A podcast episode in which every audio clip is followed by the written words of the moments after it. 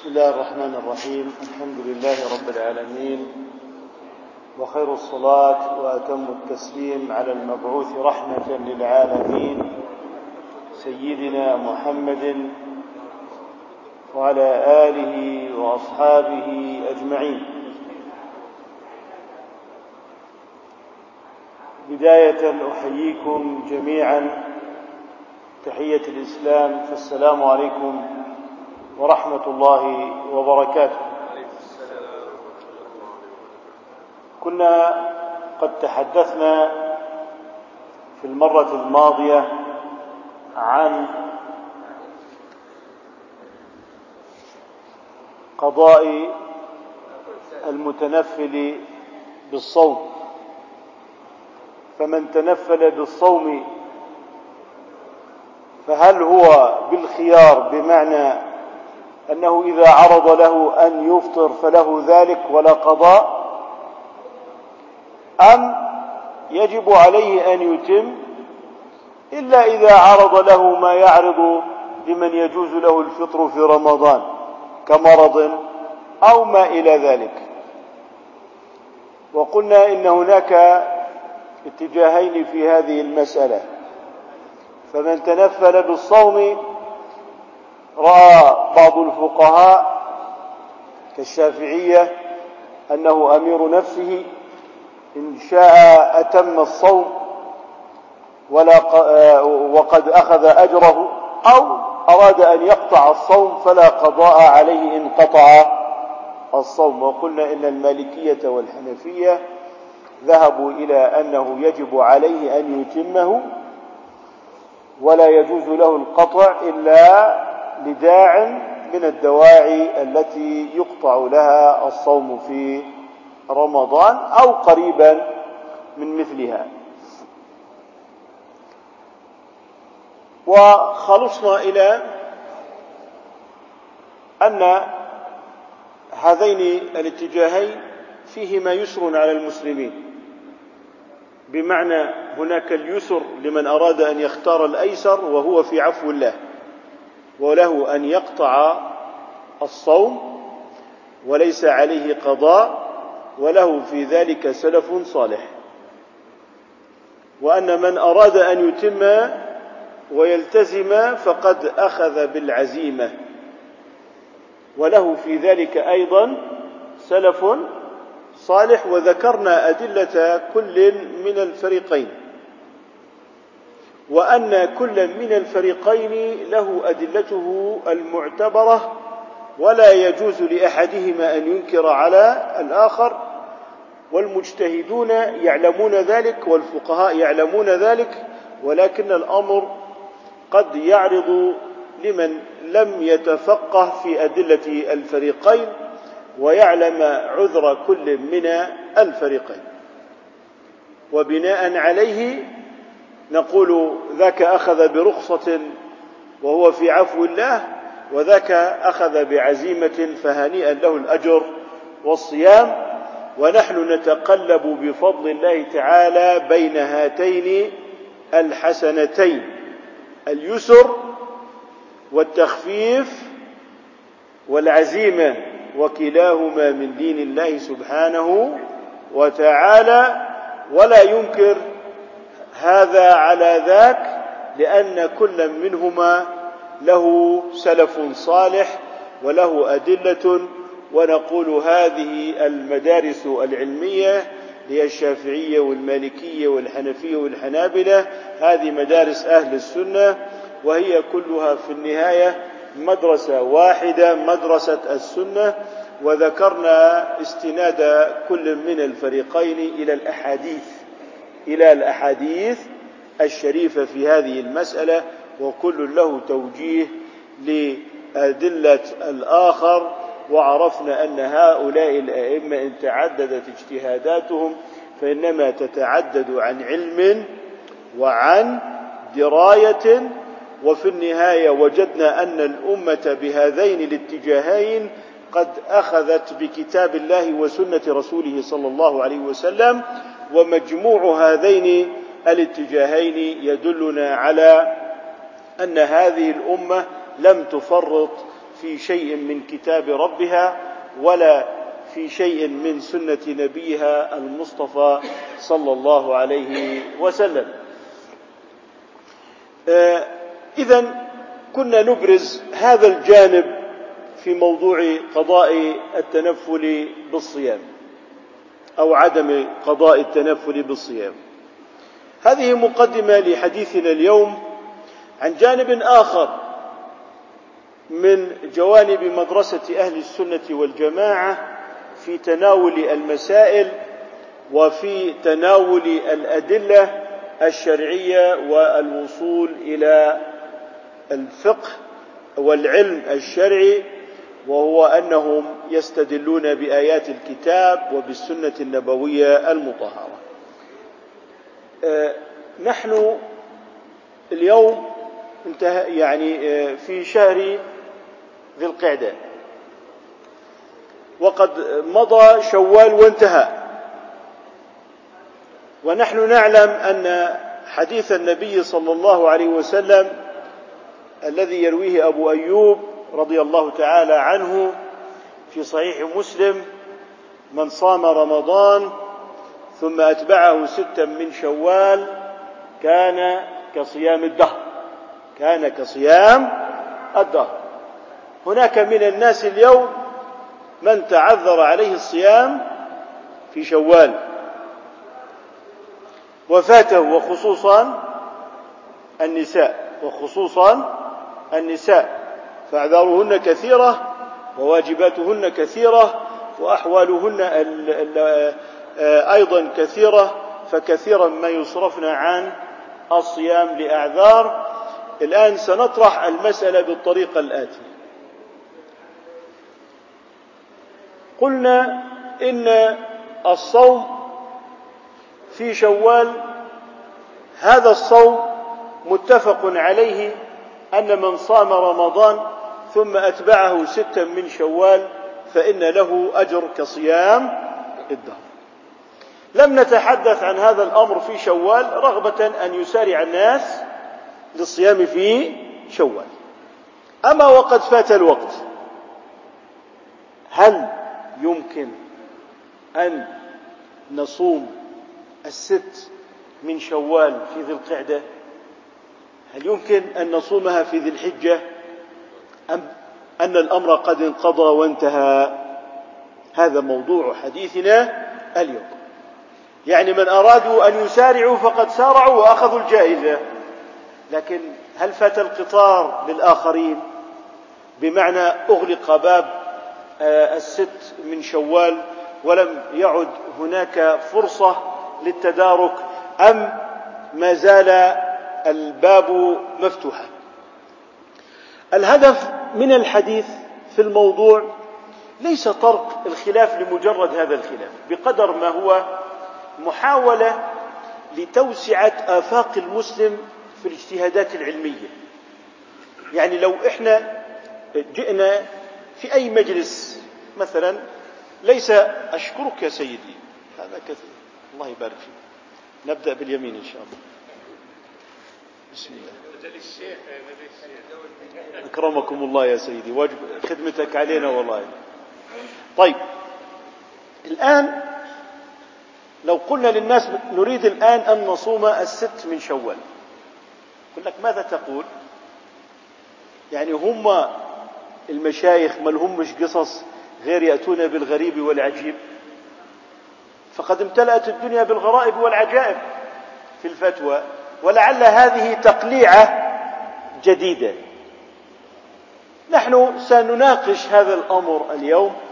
طبعا وهذا لا يعني أن التقليعات الأخرى هي مشروعة التي نسمعها أحيانا من الغرابة والدهشة في أمور الدين. نقول لا نحن الآن في مسألة فقهية علمية نريد أن نفتح الأبواب للعمل الصالح. فمن أراد أن يسارع نقول له ما زال الباب مفتوحا والأمر ليس من باب التيسير يعني الدين يسر والأمور ماشية بالذوق والشعور والإفتاء بالأيسر. لا ليس من هذا الباب بل هو الاعتماد على الأدلة الاعتماد على الأدلة وعلى المدارس المعتبرة. والغاية من هذا هو آه، توسعة الآفاق في المعرفة الشرعية ونقول للجميع وسع صدرك. وسع صدرك فهناك يعني آه، الباب مفتوح والخير مفتوح. وأيضا آه، نقول هناك أئمة من أئمة السلف كالإمام مالك رحمه الله من اللي هو إمام دار الهجرة الذي يعني يرى أن صوم الست من شوال لا يقتصر على شوال فقط بل هو ممتد إلى ما بعد شوال. رتبت هذه المسائل بشيء من آه، التوضيح وكيف تتوزع الأدلة في هذه المسألة. آه، الحديث المتفق عليه عن أبي هريرة رضي الله تعالى عنه قال لا تقدموا الشهر بيوم ولا يومين. يعني لا تتقدم شهر رمضان بصوم يوم أو يومين. ما الحكمة من هذا؟ قالوا الحكمة من هذا أنه لا يزيد الناس في شهر رمضان. قالوا نصوم يوم الشك احتياطا. وبعدين بصير يوم الشك من رمضان بعدين بصوموا قبل يوم احتياطا. يعني يعني عد 200 عام بصير شهر رمضان آه، شهرين أو ثلاثة بسبب الزيادة في أوله وفي آخره. فقال الإمام قضية المتابعة لشهر رمضان بمعنى أنه بعد عيد الفطر تبدأ أيضا فبناء على هذا القياس أنه لا تتقدم بيومين برضو لا تشيع رمضان بيومين. لاحتمال أن تكون الزيادة في آخره. يعني كما أن الشرع أحتاط أن يزاد في أوله وخشية أن يزاد في أوله أيضا احتاط أن يزاد في آخره. فحصره بكراهة صوم يوم الشك في أوله وبوجوب الفطر يوم العيد في آخره. عليكم السلام ورحمة الله وبركاته. وبذلك يكون قد منع الزيادة في الأول ومنع الزيادة في الآخر وهذا سدا لذريعة إيه؟ الزيادة على شهر رمضان كذلك في اليوم نفسه ندب إلى تأخير السحور وتعجيل الفطور وذلك حتى لا نزيد في اليوم فضبط الشرع الأمر في اليوم الواحد بحيث ندبك إلى تعجيل الفطر وتأخير السحور. وكذلك كره يوم الشك في أول الشهر وكذلك حرم صيام يوم العيد في آخره. فرأى الإمام أن الشريعة تحتاط للعبادة من الزيادة لأن الإنسان لديه رغبة في الغلو في الدين. يعني بعض الناس يقول لك أثناء يعني رمضان في أوله يشق عليهم. في آخر عشرة أيام من رمضان يقول لك ليت العام كله رمضان تعودنا. فهنا ملحظ للشارع ويخشى من الزيادة على قدر العبادة. فرأى الإمام أننا لا لا نتقدم هذا الشهر بصوم وكذلك لا نتعقبه بصوم بمعنى أن نتابع صيام شوال. لك أن تصوم في شوال. لكن لا تتبعها برمضان مباشرة. شيء من التراخي حتى نأمن من الزيادة. وبعض العلماء بيقول في قوله تعالى يا أيها الذين آمنوا كتب عليكم الصيام كما كتب على الذين من قبلكم. قالوا بنفس التفاصيل التي عندنا كما كتب على الذين من قبلكم. لكن الصيام عند النصارى بتلاقيه شهرين. ما الذي حصل؟ الزيادة. يعني ما هو بعد ما زاد خلاه شهرين قال لك شهرين دون طعام وشراب.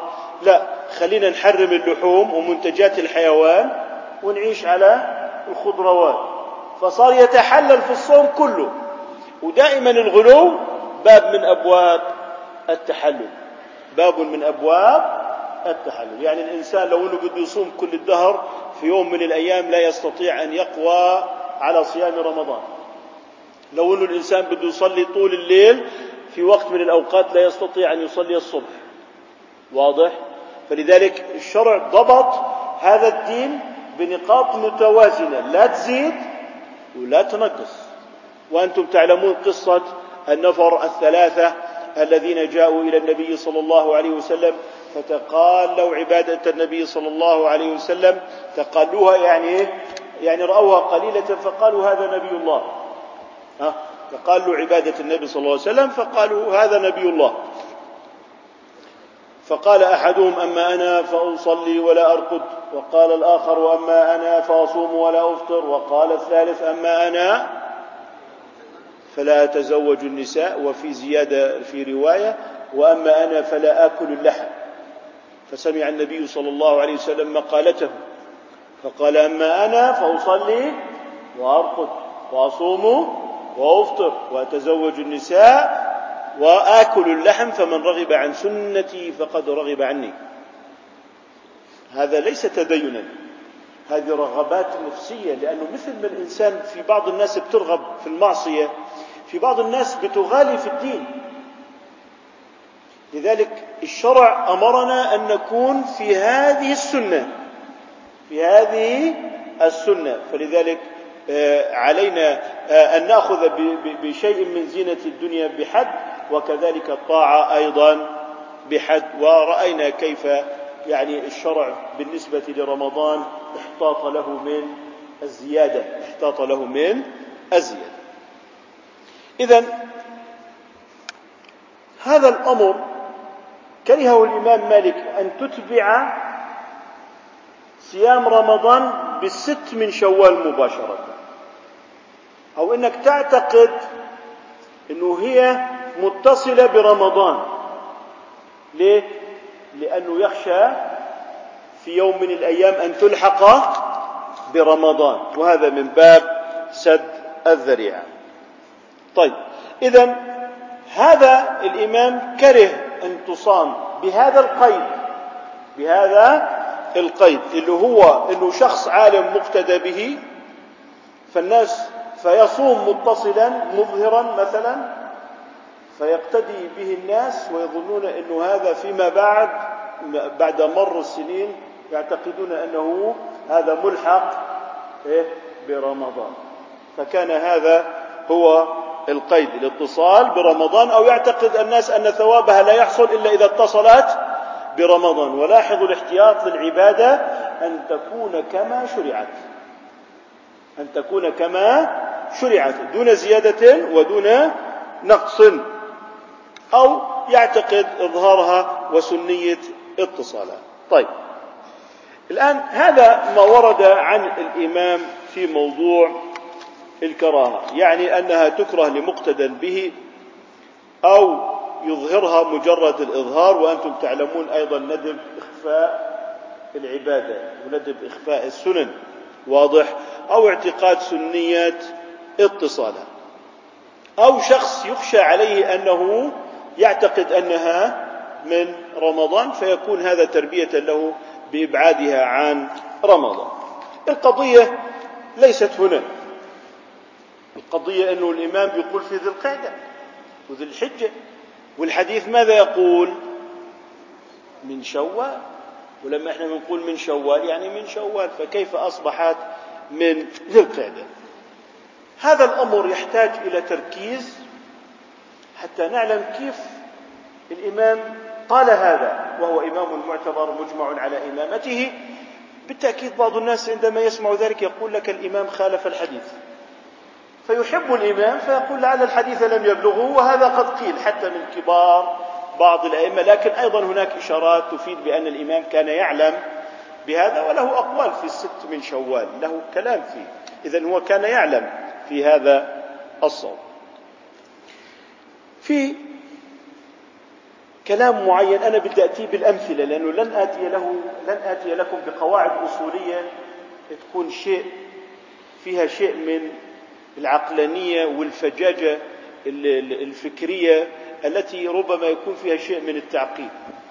أنا بدي أمثلة من كلام الشرع وأمثلة من كلام الناس بمعنى أنه هذا الفهم للإمام له مستنده من الشرع وله مستنده أيضا من كلام الناس.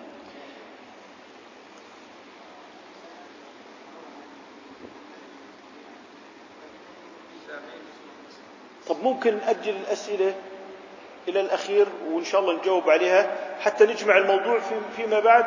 إن شاء الله بيكون في فرصة للأسئلة. طيب. الحديث الصحيح عن أبي هريرة رضي الله تعالى عنه إذا جاء رمضان فتحت أبواب الجنة. فتحت أبواب. طيب وبعد رمضان؟ تغلق؟ ولا مفتوحة؟ ما رأيكم؟ فتحت. إذا هي مفتوحة. إذا كلمة رمضان لا تحدد أنه معنى ذلك أنه بعد رمضان تغلق. فالإمام نفس الكلام يقوله. أنه شوال لا يعني أنه بعد شوال لأنه هيك هون كلمة رمضان وهناك كلمة شوال. نفس ما قلناه اليوم. أنه في موضوع رمضان فتحت أبواب الجنة لا يعني أنه بعدها تغلق. لا يفهم هذا. إذا كأن الشرع يقول لنا كلمة رمضان هنا لا تعني أنه آه، هي مقصودة في رمضان وأنها لا تفتح إلا فيه. واضح؟ آه، ومثلها مثل كلمة شوال. لاحظوا إحنا نبسط الأمر بعدين نذكر له شيء من التعقيد التقعيد. لو في مثال حياتنا اليومية هذا مثال على أن يسمى المفهوم إذا ارتبط بواقع معين فإن مخالفه يلغى. ما هو التوضيح لهذا؟ إحنا عندنا في الأردن مثلا الذي يريد أن يبيع سيارته بيبيعها يوم الخميس لأن الحراج يوم الخميس مليء. وكل الذين يريدون أن يبيعوا ويشتروا تجدهم في الحراج أكثر يوم يوم الخميس. بينما من أراد أن يصلح السيارة جزاك الله خير يوم السبت. اللي بيكون موظف اللي بيكون إلى آخره عنده عمل يذهب ليصلح السيارة يوم السبت. رجل قال لولده بع السيارة يوم الخميس بعشرة آلاف دينار. هاي سيارتنا؟ يا بني اذهب وبعها يوم الخميس بعشرة آلاف. طبعا قبل يوم الخميس يوم الاثنين والثلاثاء جاء رجل وقال لهذا الولد تبيع سيارة أبي؟ قال نعم وأبي فوضني بالبيع. قال بكم تبيعها قال بعشرة آلاف. واضح؟ فباعها الولد يوم الثلاثاء.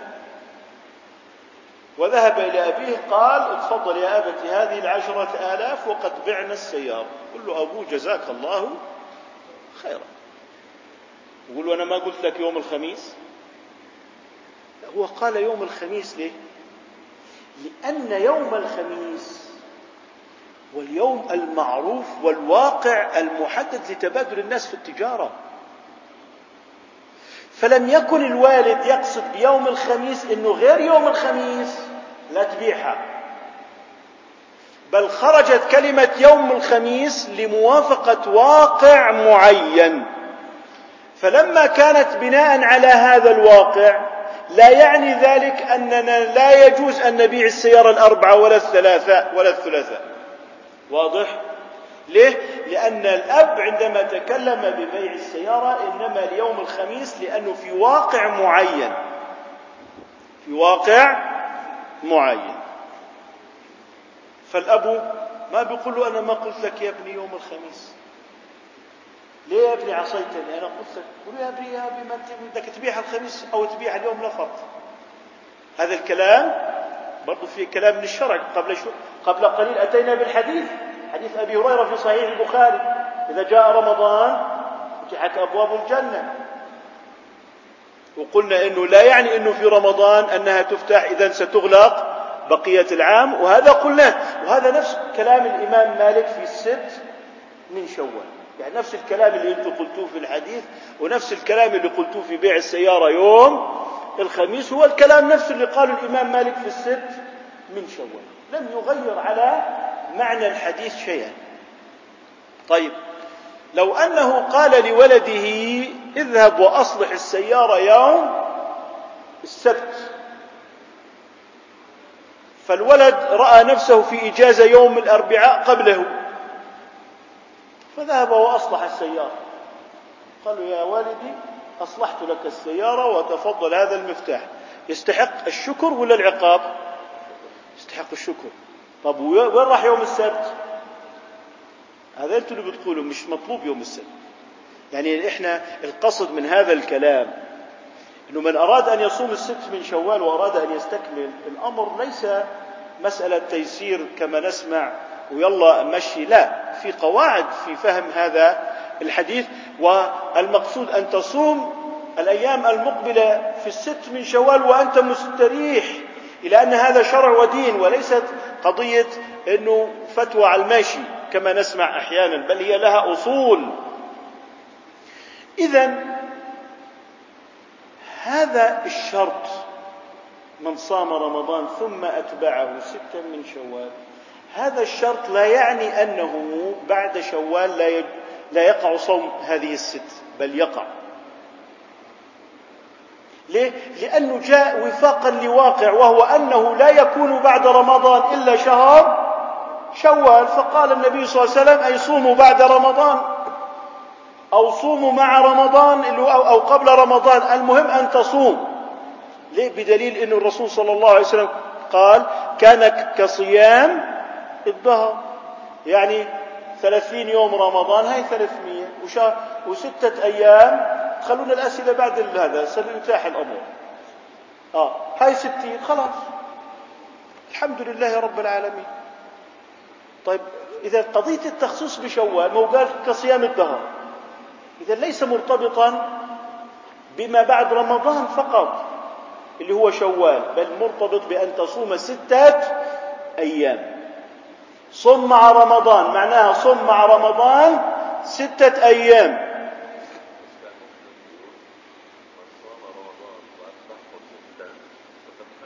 آه الفائدة هنا ليه قال شوال طيب؟ لماذا قال شوال؟ حتى نجاوب لماذا قال شوال؟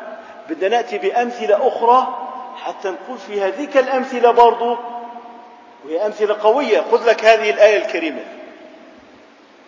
في قوله تعالى إذا جاء نصر الله والفتح ورأيت الناس يدخلون في دين الله أفواجا فسبح بحمد ربك واستغفره إنه كان توابا. يعني إذا جاء نصر الله فسبح شيء طب إذا تأخر؟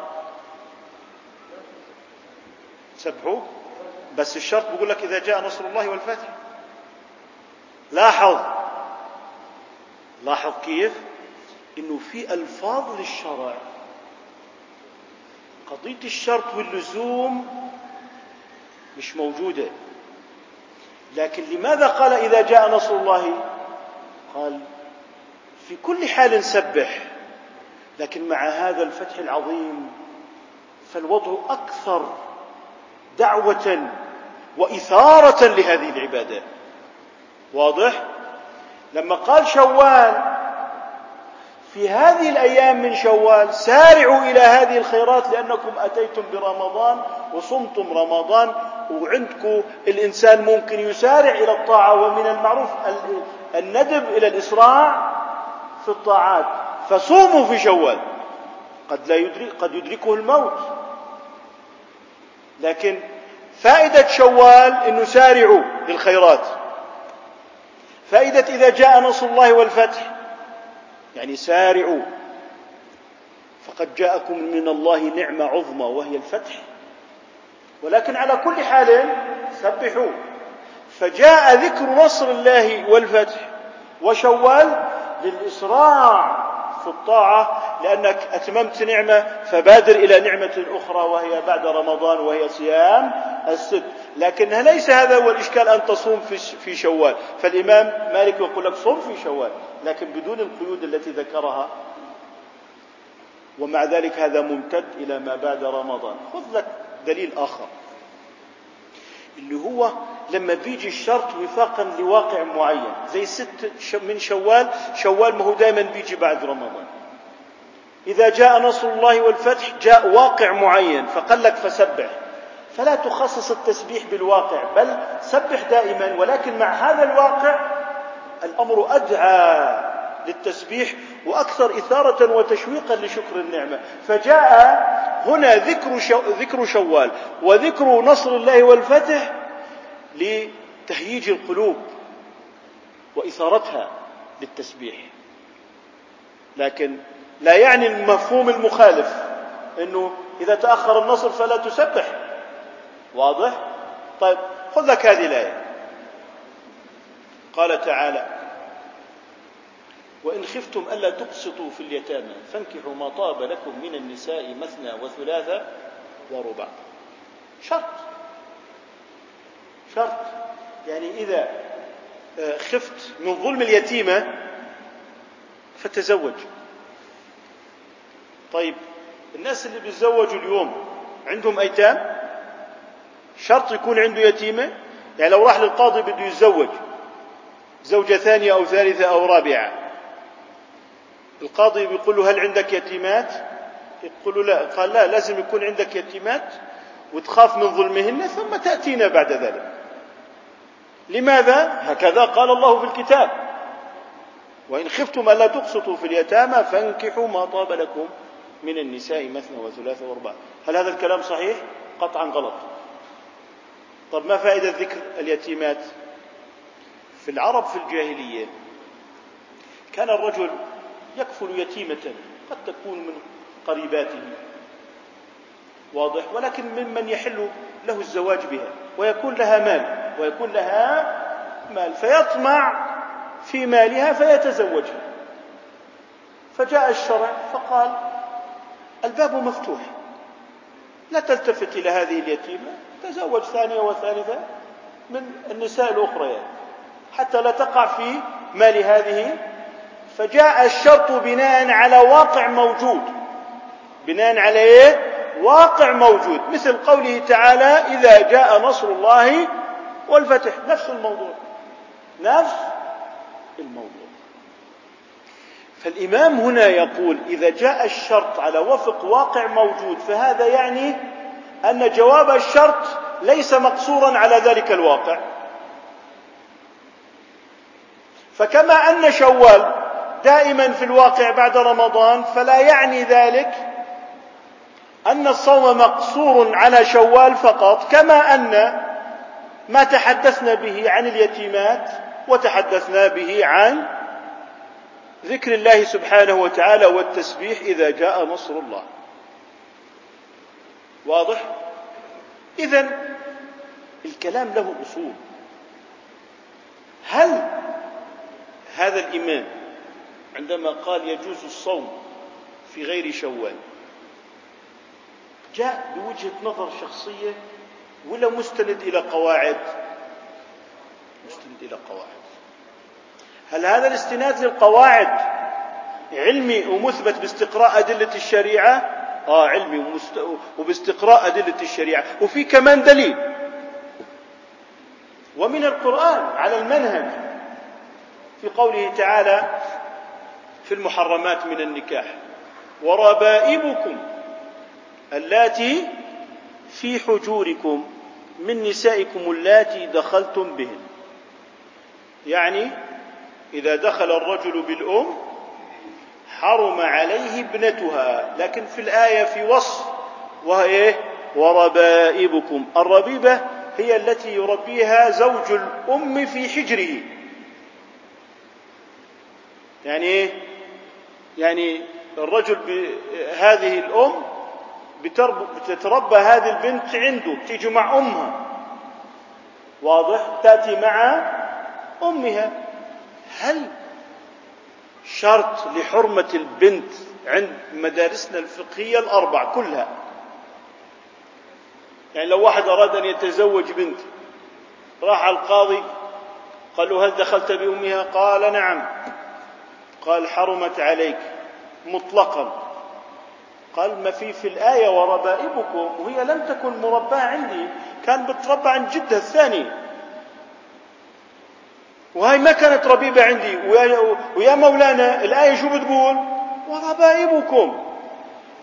بقول له الشيخ ومولانا القاضي بيقول له هاي وربائبكم لأنه جاءت بناء على واقع زي وإن خفتم أن لا تقسطوا في اليتامى مثل إذا جاء نصر الله والفتح. فلما جاءت على واقع يعني الشرع جاء بيقول بناء على هذا الواقع إحنا حرمنا على الرجل أن يتزوج البنت إذا دخل بأمها سواء كانت ربيبة أو غير ربيبة. لكن هذه الربيبة جاءت في الآية بناء على واقع كان موجودا ولكن الحكم الشرعي لا يقتصر على هذا الواقع.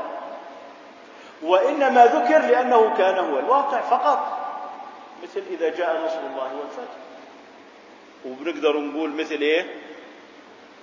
ثم أتبعه ستا من شوال. هي صرنا نحتج بشوال على أنه لا يقتصر الصوم على شوال بل هو ممتد إلى ما بعد شوال.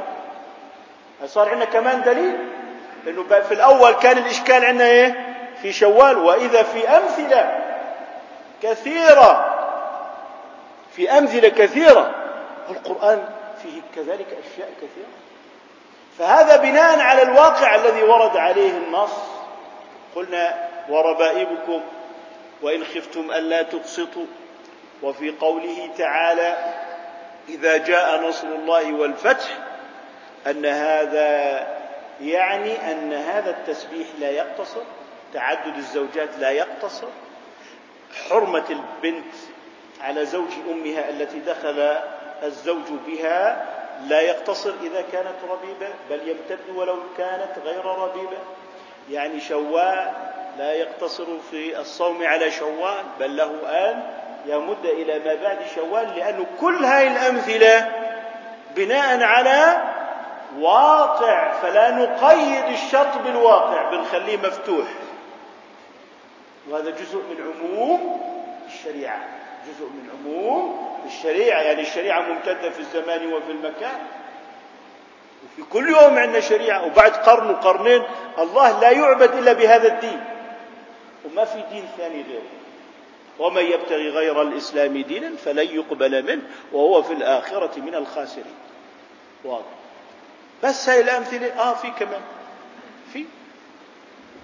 في قوله تعالى ليس عليكم جناح أن تقصروا من الصلاة إن خفتم. أن يفتنكم الذين كفروا. إن الكافرين كانوا لكم عدوا مبينا. الآية تقول ليس عليكم جناح أن تقصروا من الصلاة إن خفتم. أن يفتنكم الذين كفروا. يعني أنت تقصر الصلاة إذا خفت من الكفار وراءك. فقط.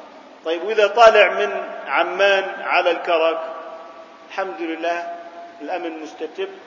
وأنا بقول لك بناء على أنه أنت قصرت الصوم على شوال فقط فمن الأولى أن تقصر قصر الصلاة على قوله تعالى إن خفتم أن يفتنكم الذين كفروا والحمد لله قد أمنا قد أمنا. يقول لك لا هذا جاء على سياق الواقع والواقع لا يخصص. مفهوم؟ جاء على سياق الواقع مثل شوال جاء على سياق الواقع وهي كمان جاءت على سياق الواقع. طب ماذا قال النبي صلى الله عليه وسلم لعمر لما جاء بهذه الآية؟ في قوله تعالى ليس عليكم جناح أن تقصروا من الصلاة إن خفتم أن يفتنكم الذين كفروا قال صدقة تصدق الله بها عليكم فاقبلوا صدقته قضية غير مرتبطة بهذا القيد. غير مرتبطة بهذا القيد. إذا من الذي شهد إلى أن هذه القيود ليست مطلوبة؟ نحن أم رسول الله؟ رسول الله صلى الله عليه وسلم اللي هو المبلغ عن الله يقول يا جماعة هذه شروط موجودة ذكرت أو شروط وجدت بناء على ذكر واقع معين والحكم الشرعي لا يرتبط بهذا الواقع بل هو ممتد خارج نطاق هذا الواقع وهذا ليس قيدا. لكن في الغالب مسلمين مجاهدين في حرب مع الكفار من الواقع كان هو في صراعهم مع الكفار أن يتبعهم الذين كفروا وأن يكون هناك حالة خوف. فجاءت. يعني هي ليست حشوا ولا عبثا إنما هي بيان لحال الصحابة كيف كانوا مع الكافرين في جهادهم في نشرهم للدعوة في حملهم للرسالة والأمانة التي أخذوا على عاتقهم أن يحملوها. طيب. في حديث للنبي صلى الله عليه وسلم لا يحل لامرأة تؤمن بالله واليوم الآخر أن تحد على ميت أكثر من ثلاثة أيام إلا على زوج أربعة أشهر وعشر. حديث صحيح. لكن فيه لا يحل لامرأة تؤمن بالله واليوم الآخر. الآن أجينا على رجل مسلم متزوج من امرأة كتابية.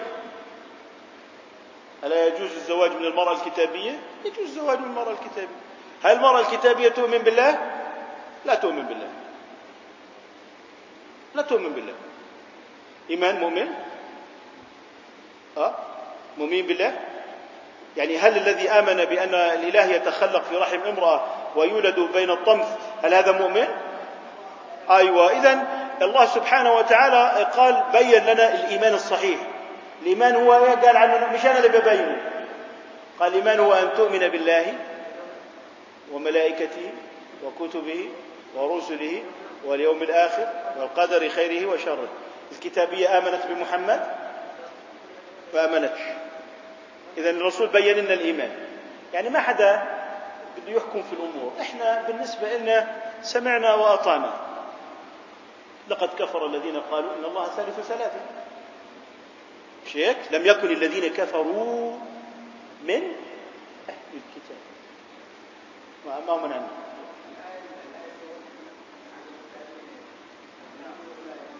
طيب.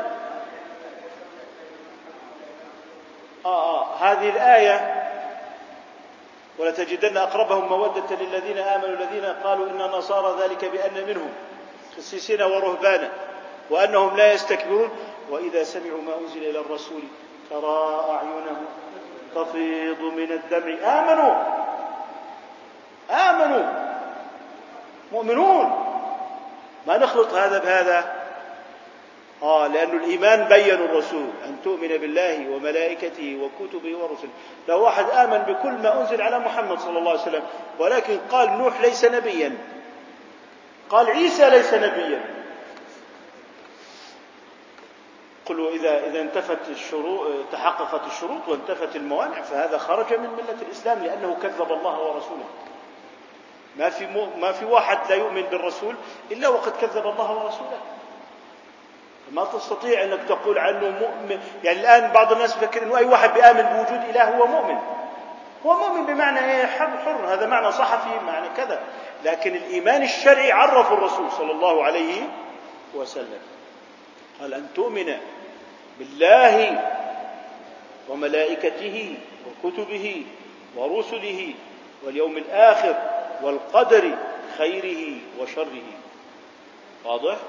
إذا المسلم لو أنه قال هذه الصلاة ليست مفروضة فقط أنا بس كله مآمن بمحمد صلى الله عليه وسلم بكل ما جاء به لكن هذه الصلاة مش مضبوطة لا. انسى. بصير كتابي؟ ما بصيرش كتابي.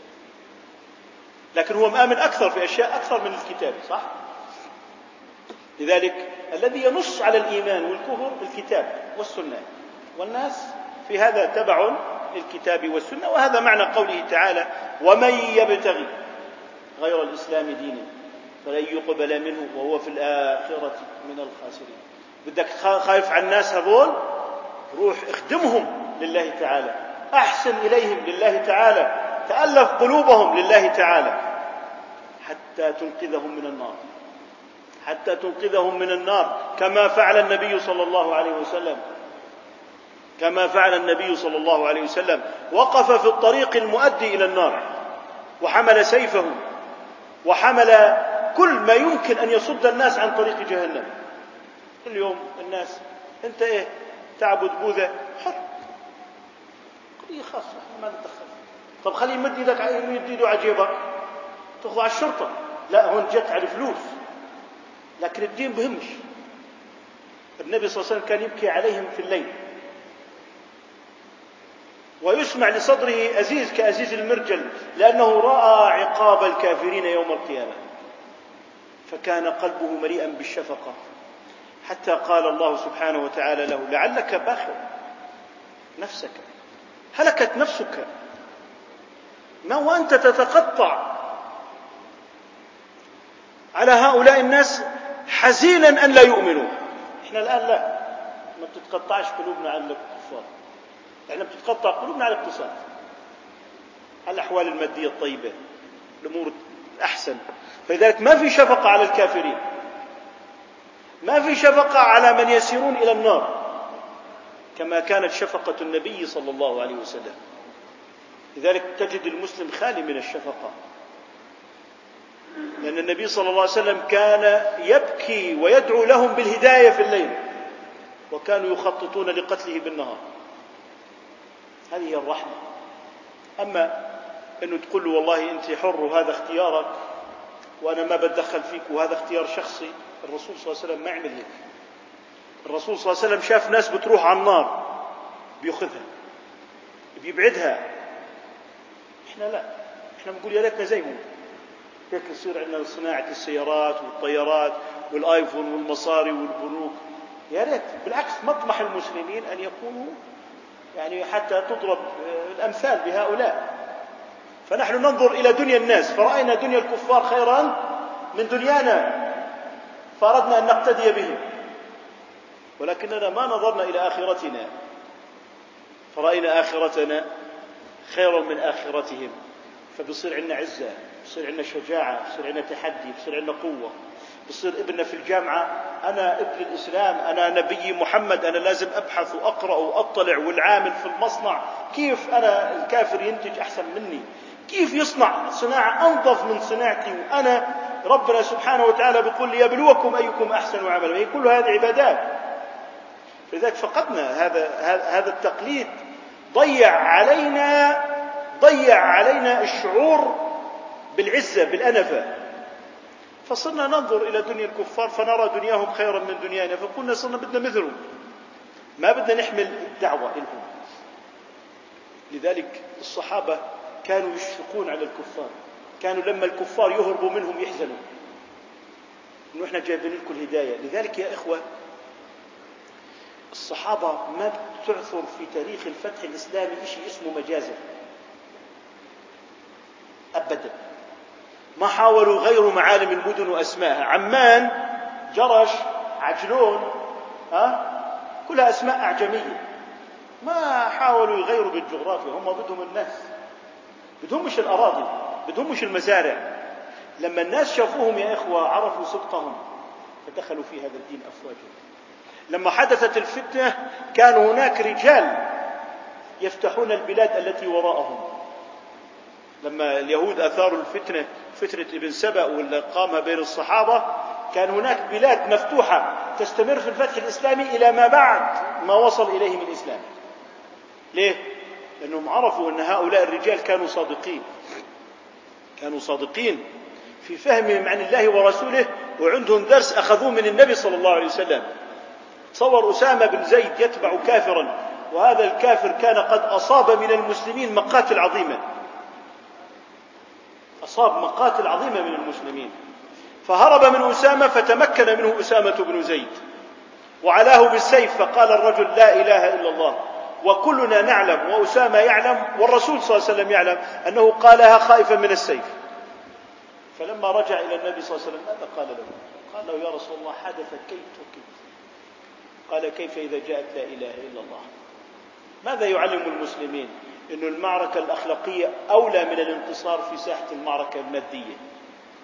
لأن الصحابة الآن حتى الآن نقول عمر رضي الله عنه ويقال عمر رضي الله عنه في أقصى أقاصي الأرض لأنهم فتحوا القلوب وفتحوا العقول وما كان همهم لعاعة من الدنيا. عمر رضي الله عنه يدخل على أبي عبيدة فاتح بلاد الشام. ولو أراد أن يسير على الذهب أبو عبيدة لفعل. يدخل عليه عمر في جبته المرقعة وثوبه البسيط. لما جاء إلى الشام لاستلام مفاتيح بيت المقدس. ماذا قال لأبي عبيدة؟ قالوا يا أبا عبيدة أنت وين قصرك؟ وجد عند أبي عبيدة سيف فرس كيس في خبز. كيس فيه خبز. فقال له يا أبا عبيدة غيرتنا الدنيا ولم تغيرك. الله. هذا هذا فكر عميق. هم مش شايفين الذهب أصلا يعني ما بهمهمش طب ما هم تركوا أوطانهم وديارهم وحملوا عقيدة وأخلصوا لها. ما هذا الذي تحدثون عنه؟ نحن نترك حطام الدنيا لما هو أعظم عند الله. حتى الآن العالم الإسلامي مسلم بثقة وصدق قلوب الصحابة رضي الله تعالى عنهم. هات خلي التاريخ يجيب في مجزرة في الأردن في الشام في العراق في بلاد فارس في السودان في شمال إفريقيا. الناس لما شافوا هؤلاء الرجال عرفوا صدقهم. فيا إخوة إحنا بأخلاقنا الإسلام الآن يجتاح العالم رغم ضعف أصحابه لما يملك من قوة حضارية معنوية عميقة جدا. بيمسك الإنسان بيجاوبه على ثلاثة أسئلة كبرى. من أين جئت؟ ماذا تفعل؟ إلى أين تذهب؟ كل الأديان كل الشرائع الوضعية لا تستطيع أن تجيب إجابات واضحة صريحة مطمئنة على هذه الأسئلة الثلاثة. من أين جئت؟ يقولوا جئت من القرد. من خليل كانت على شاطئ النهر وكبرت. إيش هذا الأب؟ شوف واحد يشوف هالكائنات البهائم يقولوا هذا أبوك؟ لا أبوك مكرم. خلقه الله بيده أسجد له الملائكة. وخلقه في الجنة وأراد له أن يرجع إلى الجنة. وأنت الآن في الدنيا في مرحلة اختبار. ونبيك محمد. صلى الله عليه وسلم. هذا الوجدان هو الذي قاعد بيجلب قلوب الناس للإسلام. مش المسلمين. يجد الإنسان في هذا الدين وجوده إنسانيته. بعدما في الفلسفة المادية الدنيوية تحول الإنسان إلى كائن اقتصادي بيولوجي شهواني جنسي. لا يدري ما الكتاب ولا الإيمان ولا الغيب ولا النبوات. ولا العواطف الإيمانية تحول إلى كتلة من المادة تحول إلى شيء يشبه الخشب في عواطفه. هذا هو الإسلام هذا هو الدين. فأصبح الإنسان يجد وجوده في هذا. فلذلك الناس الآن في موقف من الإسلام مع أو ضد. هو نفس الموقف اللي نزل فيه قوله تعالى عما يتساءلون عن النبأ العظيم. بده يظل العالم في نبأ عظيم في حديثه عن الإسلام. وفيه الفصل مع أو ضد. البوذية مش مع أو ضد. بدك بوذية ما حدش مع أو ضد. لكن العالم كله مصنف إسلام مع أو ضد. هذه هي الرسالة. هذه هذا هو الإيمان. فلذلك الرسول صلى الله عليه وسلم قال لاسامه ليست القضية المعركة العسكرية. معركة بدر أقل بكثير من معركة اليرموك والقادسيه وأقل من معارك الحروب العالمية. لكن كل العالم حتى يوم القيامة بده يظل معركة بدر لأنه كان يوم الفرقان. فالمعارك لا تقاس بعدد الجنود فيها بقدر الحق الذي كان فيها. الرسول صلى الله عليه وسلم يعلم لأسامة إنه هذا الكافر انت قتلته وهو يقول لا إله إلا الله. اليوم في ناس بتقتل اللي بيصلي واللي بيصوم وبتقتل من يحزن على المسلمين ويحب المسلمين ويحب و... وباسم الإسلام. تصور حالة الارتكاس الكبرى. تصور حالة الارتكاس الكبرى. أن يقتل رجل وهو صائم لله عز وجل. ما في في الإسلام تقول والله هذا عسكري مش عسكري هذا حزب الفلاني. في مسلم. انتهينا. قضية الإسلام هذا ما ما فيها تصنيف في الدماء. الإسلام ما بيصنف في الدماء. مذهب الإمام أبي حنيفة أنه الكافر معصوم ومن قتل الكافر فإنه يقتل به. هذا مذهب الإمام أبي حنيفة لقوله تعالى وكتبنا عليهم فيها أن النفس بالنفس وهناك مذاهب ثلاثة تقول لا. حتى يعلم الناس صيانة الإسلام للنفس الإنسانية. إذا كل هذا التشويه وكل هذه الآلة الضخمة التي تشوه في الإسلام وما زال الإسلام يجد مكانه في القلوب. هذا يعني أن هذا الدين من الله سبحانه وتعالى. إذا نسينا الورق. نسينا الورق. طيب خلاص. لن نتحدث عن الورق. آه، الموضوع يا إخوة الدرس اليوم ماذا استفدنا منه؟ أن الأئمة ما يأتون بشيء من عندهم. هذه قواعد رأيناها. ممكن نرى القول غريب. تقول لك عن مذهب عن مذهب الشافعي شيء غريب. يقول هذا معتمد المذهب الشافعي. يقول لك آه تريث حتى لو كان غريبا. مثل ما فعلت في شوال هناك أمور أيضا أخرى في غير شوال في غير هذه المسألة. فما قصدناه أن نوضحه. أن الباب مفتوح للخير. لما المذاهب اللي قالت لك بس في شوال ما معنى ذلك؟ سارع. فلعل الأجل يدركك. طيب فات شوال. يجي الإمام مالك يقول لك أنا لسه الباب عندي مفتوح. تريد أجرا تفضل. نكتفي بهذا القدر إن شاء الله سبحانه وتعالى. سبحانك اللهم وبحمدك نشهد أن لا إله إلا أنت نستغفرك ونتوب إليك.